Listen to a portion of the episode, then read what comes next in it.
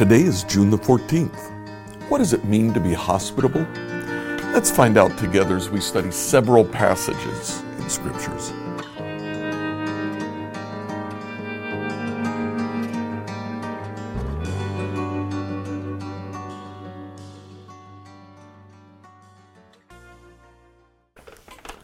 So, following the pattern that we established last week on Mondays, we're going to look at vocabulary, looking at the vocabulary of hospitality in the New Testament. We find that amazingly in the New Testament, the, the word for hospitality is related to the word for foreigners. It literally means to love a foreigner.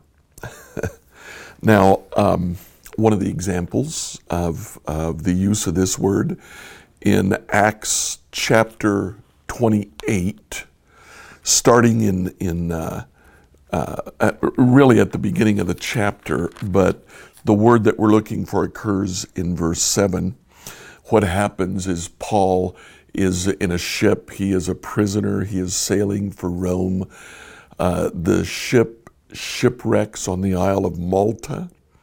There on the island of Malta, in chapter 28, after being shipwrecked, after we were safe on shore, we learned that we were on the island of Malta.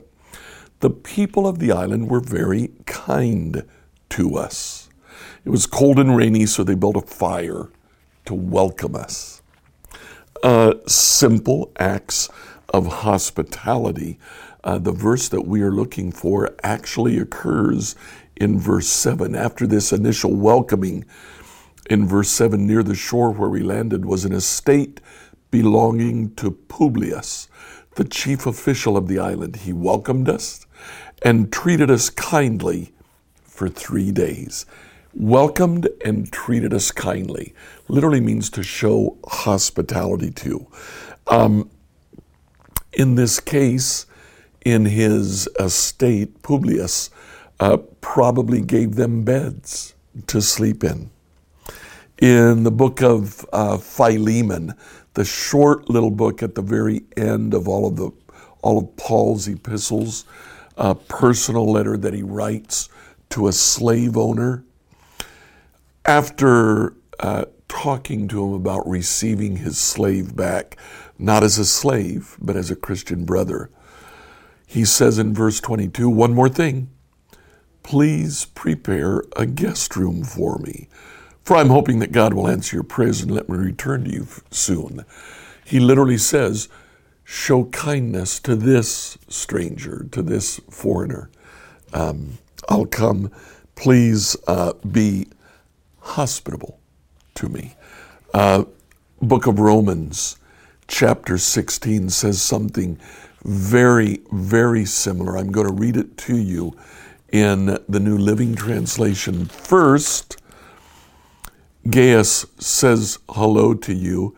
He is my host and also serves as host to the whole church.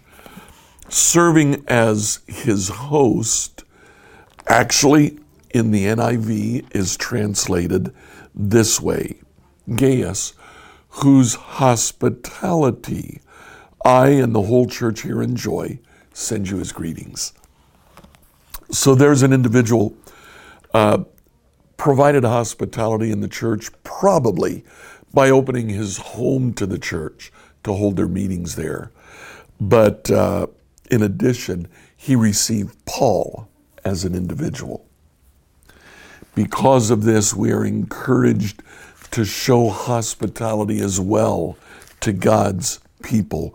Romans chapter 12 verse 13. When God's people are in need, be ready to help them. Always be eager to practice hospitality. And we get the same thing in 1 Peter 4 9, where Peter says, Cheerfully share your home with those who need a meal or a place to stay. This word, uh, love of the stranger, uh, means providing for their needs, uh, sharing a place for them to stay, sharing a meal uh, for them to eat.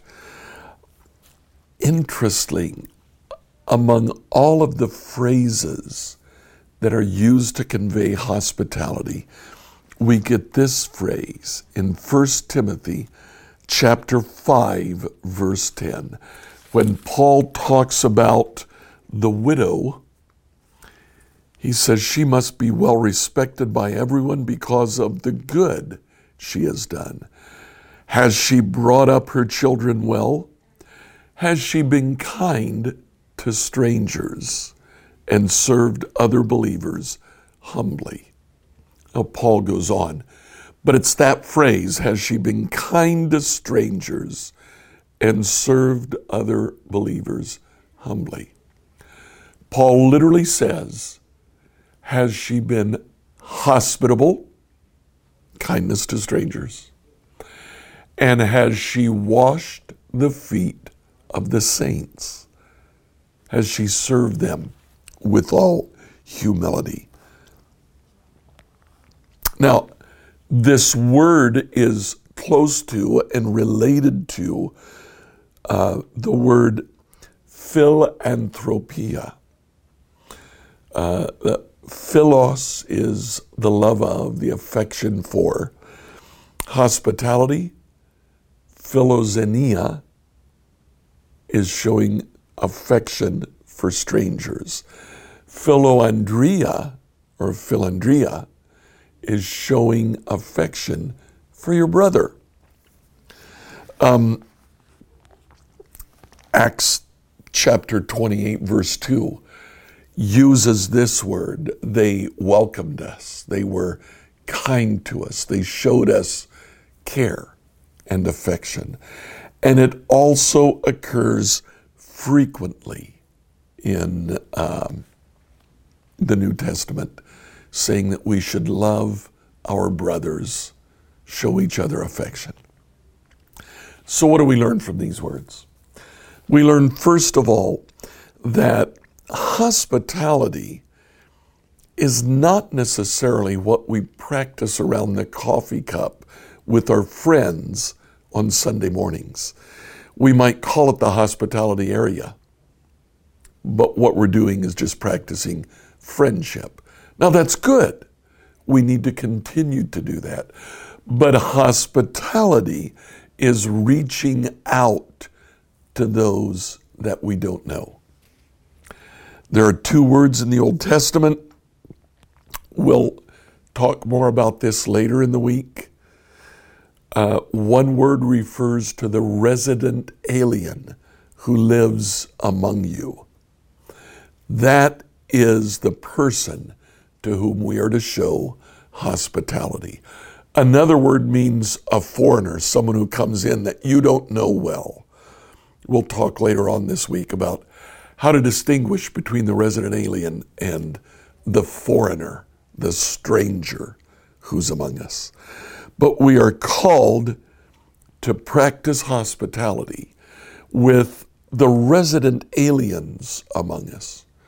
For our purposes, it's those who are not necessarily part of our church, but that we have close contact with. Show them hospitality. In other words, treat them as if they were part of your family. Show them a meal, give them a bed.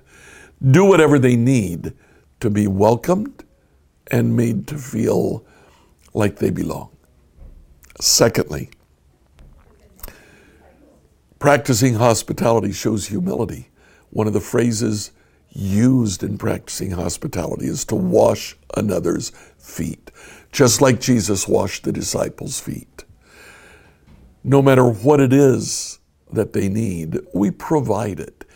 Even if it is demeaning, even if it's common labor. In fact, that's a great way to get to know a neighbor. Practicing hospitality, we also learn, is the norm of God's people. That is to mark our way of life as we wrap up this morning. I want to encourage you to think when was the last time that you offered hospitality to someone else, not just friendship, but that you went out of your way to embrace someone that you knew but you weren't close to. How did that feel? What happened? I encourage you to like, follow, and subscribe on whatever platform you use to listen to this devotion. Send your questions to us by email to questions at becomehope.com.